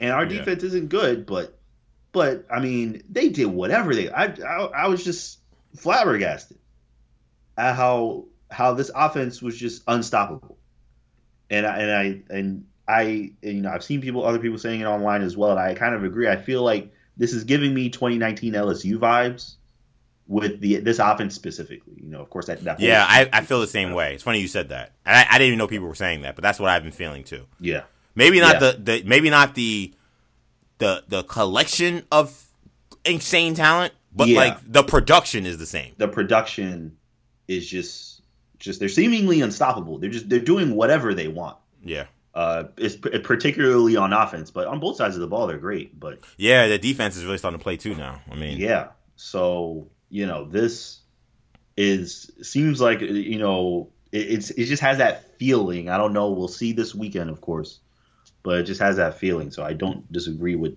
you know I'm not I, I will not argue Tennessee being number one. Um, but yeah, I think in general those are my feelings on it, and, and I, I agree with you. I think Georgia should be ahead of um, Ohio State. I don't really understand dropping them below them either. yeah. I mean, you know, it kind of robbed us of a one versus two matchup, and those, you know, and they shouldn't they shouldn't true. care about that. To be fair, but still, it's kind of like, oh man, like that seems so easy, and then like it seemed very unorthodox to have Ohio State ahead of the, the defending national champions who haven't lost a game, who really, I mean, maybe you say they had two bad performances against K, Kent State. They, they did win by 17 points. And the Missouri game was not a good game. They won by the, skin of their teeth. But they've just demolished everyone else they've played, including a team in Oregon who is also ranked pretty high. So Mhm. I, I didn't know. You know I, I I thought that that was a little unfortunate. Like they beat a team that's ranked number eight. Ohio State hasn't been a team anywhere near as good as Oregon. Yep. Uh, you know, Penn State I guess was their best win. Penn State, oh, where where are they even ranked? I don't even see them here. Like they're not clearly anywhere near obviously Oregon being at number eight. Right. So Yeah, that 15. that didn't that didn't. What you say? They're fifteen. yeah. Yeah, so they're 15. I, I don't know where that. I don't know. I don't know how they shook that out. Ohio State had a bad performance against Notre Dame. Like, and we thought it was good, but now we realize it wasn't good. So that that didn't make sense to me. That that I thought was a wrong call. But at the end of the day, I think it's important to keep in perspective that this will all play itself out, which is what makes this this crop of teams being the top teams really, I think, satisfying because outside of TCU, who's kind of now in their own world because they've honestly they've taken care of all the Big 12 teams who would have been in their way. So they, I mean, they have of course a Big 12 championship game, but uh, Oklahoma State was in the picture. Now they're not. Uh, K State was in the picture. Now they're not. Partly because TCU beat them. So they've kind of done their job. Now let's see if they can just kind of get to the finish line. With these other teams, they, they all got business kind of with each other. Like Tennessee's got to play Georgia. One of those teams is, is most likely going to have to play Alabama. Um, okay, Alabama's got to play one of those teams. They also will have to play LSU and Ole Miss. Um, Michigan's got to play Ohio State. So, and and Clemson's the same way too. Clemson also they're kind of in their own world as well because ACC is not competitive compared to those other conferences. So, in some ways, Clemson and TCU kind of play. They kind of control their own destiny to some degree. I think if both of those teams went out, they will be in the playoff. But for those other teams, in terms of ranking who's better, who's worse, I think a lot of stuff will decide itself because of just where things stand with the schedule. The scheduling will force uh, there to be yeah. shakeups, and I think there will be a lot because I don't think this is going to be very clean. Like, I don't know if necessarily the winner of Tennessee Georgia beats Alabama, um, in an SEC championship game. I'm not necessarily sure Alabama survives the rest of their schedule. I don't even know if they even they're clean with you know playing yeah. against LSU this weekend uh, in in Death Valley. That's going to be a great atmosphere. I can't believe with the way they started that they're playing this well, but Brian Kelly deserves a lot of credit. You know, besides Yeah. the Tennessee loss, which again Tennessee's just mauling everybody. LSU has had a very good season. They're six and two now. I think they come into this game with some confidence after beating Ole Miss and, and beating them down last week. I mean, that was just I was shocked at how dominant they were in that game, especially because you know they started the game down 17-3. and it just seemed like there was an offensive awakening by LSU. And Jayden Daniels now starting to really come into his own after some uh, uneven mm-hmm. play to start the year. This is gonna be fun. That's one thing I can say about this college football season. This is definitely gonna be fun. I, I can't wait to watch these games this weekend. I can't wait to uh, uh, see how this all plays out. With this Tennessee Georgia game, who who are you picking in this game? In this one versus three matchup in Athens? I'm picking Tennessee. I think this is I think Wow, this is their I think this is their LSU versus Alabama game. Interesting. That's why that's what I think we're gonna see. I think it's That's gonna a be good. That's a good call because some people. be- That's actually a good call because some Yeah. people will probably look at and say, "Well, wasn't the Alabama game the LSU Alabama game?" But remember, LSU that year beat Alabama on the road, and in many ways that was like the real test. Yeah. Okay, are they for Yeah. real? And this is kind of the same thing where Tennessee they've beaten a lot of good teams, but now they go on the road against the national champion. So that's a good pull. Yep, yep. I, I, I don't think this is going to be one where oh this team is blowing that one out. This is going to be a shootout. This Georgia team is not the same Georgia team as last year. Uh, Their defense is still good, but it's not as good as last year. Of course, no other college football team, you know, defense is as good as Georgia last year. So um, Tennessee's going to put up a lot of points, and Georgia's offense is is rocking. They're also going to put up a lot of points. That's what that's my prediction. I think Tennessee is going to end up winning. I'm glad you gave Georgia's offense some some love because I think we we all talk about the defense, which is is great, but um they they score a ton of points too. Um, they I mean, Brock Bowers is just man. He's He- incredible. Uh, Like he's one he, of the, he's one of the best college tight ends I've ever seen. like I when mean, he I'm when, it when he's when he comes out for the draft. Oh my goodness! Yeah, Like like it, any team that needs a tight end. yeah. This like- guy's a sophomore too. Oh my god, this guy. Is, Yeah, he's so he was a freshman last year doing what he did last year. yeah. He Brock Bowers is, is him. Brock Bowers, is Incredible. So, he, he's so nice, so nice. And seeing So- him like run like a running back, like Yeah, just outrunning all these quarterbacks and safety, just just ninety nine, just all these ninety yard, eighty yard, ninety yard plays is crazy. I've never seen anything like that before. Yeah, well, I feel like I don't I don't think he's the blocker this guy is, but I mean he looks like George Kittle when he gets the ball in his hands. Yeah, He's that dangerous. He's that Yep. he's that fast. He's that Yep. like he, and he has incredible hands, just catching anything. Oh anything. yeah, he can catch anything. I mean, throw it up. yeah, he, like I said, he, he's one of the best college tight ends I've ever seen. Already, he's only a sophomore. So Yeah. Georgia's offense, I agree, will put up points. I think I'm leading the dogs here. I feel like Wow. Okay. Tennessee, and I love Tennessee. And it pains me because I want to. I really want to see Tennessee do it. I want to see Rocky Top back, and I think part of me is maybe is selfish because like, you know, everybody said there was no chance Tennessee would ever be back, and now they are. So like, it gives me hope as a Miami fan that maybe you know a former great program can relive their glory days. So I'm rooting for Tennessee, man. I really am. Like they're the team, college football team besides Miami that I'm rooting for this year. But it just feels like you have so many highs throughout the season. At a certain point, I know it didn't never happen with LSU, to be fair, but at a certain point, for a team that just burst onto the scene, the letdown has to come at some point. And okay, it wasn't uh it wasn't Florida. Though you guys gave them a good game. It wasn't they killed LSU on the road. They came back and bounced back and played an even better game against LSU. Then the Alabama game, they came all the way up and they had that great win, one of the best college football games in recent memory. And then you get Kentucky last week, and I kind of was curious. I was like, okay, Kentucky's a good team. Um, let's see how this goes. Kentucky's had their way with Tennessee recently, and they mauled, mauled Kentucky. And it's just like, Yep. can they really do it again? Now come up another big game. Everybody's watching. Everybody's curious what this team is about. And now they're up against Georgia. Can they do it again for another week? Because it feels like if they do it this week, then they're they're gonna they're gonna win the division because they got Missouri, South Carolina, and Vanderbilt to finish. So they're they're gonna wash those teams. And it's like they know they're at the finish line, and part of me almost feels like that could sometimes lead to the disappointment. Like this game to me, I don't know if you'll remember this. This feels like Texas Tech against Oklahoma in the Michael Crabtree Graham Harrell era. Do you remember that? Like Texas Tech beat shootout? yeah, they beat. No, that wasn't short. Remember, they got blown Oh, out. They, they remember they remember they at home. You're thinking about the Texas game. Remember they beat Texas Tech in a shootout. Crabtree scored the game-winning touchdown. It's like something out of a movie. It looked like the Tennessee game, honestly, against Alabama. Right. And it was a great game. They beat Colt McCoy and ten, and then Texas Tech. I think they came, they might have came into that Oklahoma game number one in the country. They weren't. They were really high. They were like two. Right. And then maybe a week or two later, they kind of had to finish the season. The last big game they had was on the road against Oklahoma. Oklahoma already had at least one loss, um, but they were still in the mix in terms of Big 12 championship and possible national championship. And they got destroyed. They just, it just, it, they got destroyed. And mm. it just felt like for a team that had so many games to get up for, this last one was just a little too much. They're a great team, they're a great story, great players, but just not enough against a team that was that deep, that talented. You know, Oklahoma, those Bob teams were just loaded, you know, during that era. Yep. And that's what this game feels like to me. It feels like this is Texas Tech riding high after Crabtree runs it in against Texas, now having to do it again against Oklahoma. And now this time on the road, and it's a lot different story. Against a team that's used to playing these kind of big games, used to playing against this kind of uh, uh, this kind of talent, and, and and rises up to the occasion. That's just the feeling I get, and that pains me because again, I really want Tennessee to win.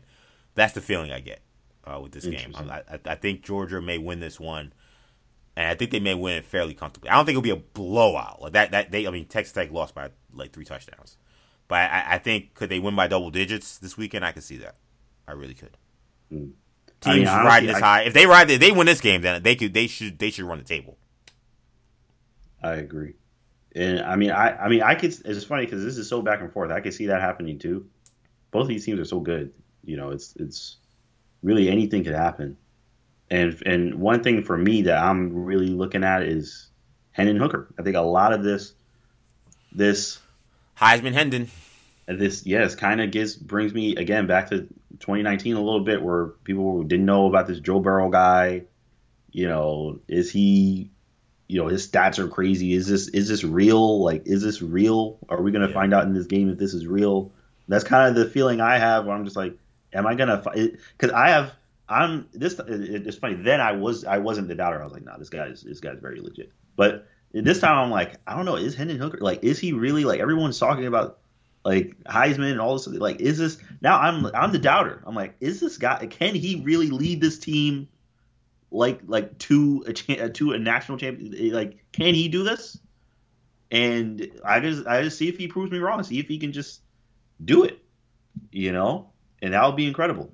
But I'm looking at him a lot. I feel like a lot of this is gonna ride on him. He's he's been so he's been so incredible this season. Um, though he has made a couple of mistakes. I saw him make a couple of mistakes here and there. Um, but so and and but he's but you could tell he was bothered by it, that he's probably looking at film and whatnot to try to correct it. But but it's the, I think he's going to be a catalyst here as well. If he can play well, then I, I don't see them losing. I think they're going to win. Yeah, I mean, he's been one the to me the story of the college football season, in my opinion. So, mm, right. Um, yeah. yeah, a lot of this game is going to come down to him. I can't wait. This is this is going to be another movie. I, I said that when Tennessee played Alabama, I tweeted this game is going to be a movie. This is also going to be a movie. Acting is going to be on fire. This is what college football is all about. I got to get to some of these games, man. Like I got to like I don't know, you know, obviously a Miami Hurricane fan, not necessarily the greatest home field advantage playing at Hard Rock uh, in like a sixty percent filled stadium if we're lucky. But I mean, these games in Rocky Top, in Athens, uh, you know, the scene that we've we've seen in the Big Ten with Ohio State and Michigan. Some of these games recently, the Happy Valley, I thought was amazing. That Ohio State game this weekend. I gotta get to some of these games, man. This is it just feels like a different atmosphere, a different energy. And um, I do want to say one thing real quick before we get out of here. Um, one, I want to give a shout out to those players at Michigan who were assaulted. Uh, I didn't have this written down, so I'm kind of going off the cuff. But shout out to yeah, the players yep. at Michigan who were assaulted by Michigan State players uh, after the game. That was really ugly. Um, that's yes. not something that obviously anybody can condone yeah. or to yeah, unacceptable. or yeah or or find acceptable in the lens of sports. Um, really disappointing from the Michigan State team. Hopefully, anybody that's held accountable, anybody that was was responsible is held accountable. And you know, I'm I'm hopeful those guys uh, who now have this kind of on their, you know, kind of resume, not the word, but it's just something that we're going to think about now. These players from Michigan that you know got jumped by guys that from Michigan State, and we they're all on camera. Like that's not something anybody wants to be known for. So I'm, I'm praying for those guys that they're able to continue their careers and continue their lives on campus and everything be good with them. And I do uh, also want to just give a housekeeping note on Kyrie Irving because there was a, a, statement that was put out. So I just want to make sure I read that just so that we're covered on that front because I don't want to make it sound like we ignored his, uh, the statement. So Um, the Nets, uh, Kyrie Irving, and the Anti Defamation League put out a joint statement, in part saying that Kyrie Irving and the Nets will each donate five hundred thousand dollars towards uh, causes and organizations that work to eradicate hate and intolerance in our communities. Within this statement, Kyrie Irving uh, said within it, quote, I oppose all forms of hatred and oppression and stand strong with communities that are marginalized and impacted every day. I am aware of the negative impact of my post towards the Jewish community and I take responsibility. I do not believe everything said in the documentary was true or reflects my morals and principles. I am a human being learning from all walks of life, and I intend to do so with an open mind and a willingness to listen. So, from my family and I, we meant no harm to any one group, race, or religion of people, and wish only to wish to only be a beacon of truth and light. So that is uh, the statement from Kyrie Irving. Um, there is no apology in there for it's worth. I, I think it like obviously he's gonna donate five hundred thousand dollars um, he said that he quote uh, he's aware of the negative impact and that it was not his intent. There is not an I'm sorry or I apologize for the actions that he did or he regretted it even. Um, he did clarify that not everything said in the document he believed to be true or reflect his morals. So that's where Kyrie stands. Um, this is a very new statement. I think it came out just a half hour ago, so I, we don't have any real fallout from it, uh, at least. And as someone else noted, shout out to Tommy Beer. Uh, he did not uh, talk at all about the conspiracy Alex Jones part of this. This was, I guess, only the, the, the video that he was talking about. But do you have any thoughts on it before we leave? Uh, you know, I mean, it's it's something. Um, as you noted, you know, he still didn't apologize. Um, I'm sure if anyone brings it up, any other reporter, um, you know, brings it up, he'll be belligerent about it, and you know, and and um, I think he's shown us who he is.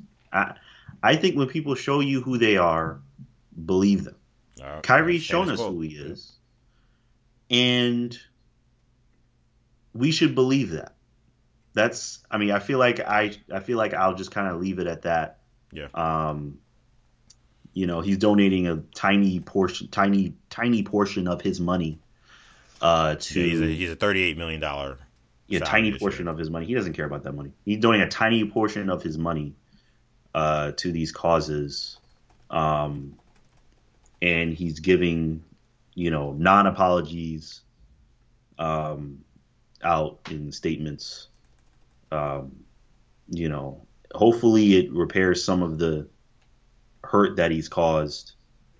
And, uh, you know, I hope the league, uh, you know, goes further than they have in, in making making it clear that they don't support what Kyrie Irving, by naming Kyrie Irving and saying they don't support what he said, um, and that you know just just make a stronger statement. Um, so that's kind of how I feel about that. It's it's good that he said something. He, he said something um, in the Nets, I suppose, but I don't have any faith in the Nets as an organization at this point either. So that's kind of how I feel about it. But you know, it's not enough. We know who Kyrie is at this point. It's been years, and I don't think he's going to change. Yeah, I think you. I think it's uh, well said. Everything you just said, and I pretty much co-sign it. So, um, I guess I'm glad something was done, but for this happened this late, uh, for this apology to be so whatever. I mean, I can't call it an apology. It's just a statement. Um, a statement of action, I guess you would say, and a statement of clarification. But yeah, like you said, he, is who he is. He's shown us, so it's kind of where we guess we gotta leave it. So that'll do it for this edition of New Generation Sports Talk. I enjoyed having Shamar in the show. I hope you guys enjoyed as well listening to us. Of course, if you enjoyed this show, you can check out all of our shows on the New Generation Podcast Network. That's on Apple Podcasts, Spotify, SoundCloud, Stitcher, and TuneIn. Also, be sure to check us out on YouTube. You can find us uh, there, New Generation Media. Follow us on social media. We're Twitter, New Generation Pod, Instagram, New Generation Podcast, and Facebook, New Generation Media. Also, find us individually on social media. You can find Shamari on Twitter, or excuse me, on uh, Instagram and Snapchat, MCM22. You can find me on Twitter, EG underscore Stewart and Instagram, Action EJ. That'll do it for now. Take it easy, guys. Peace.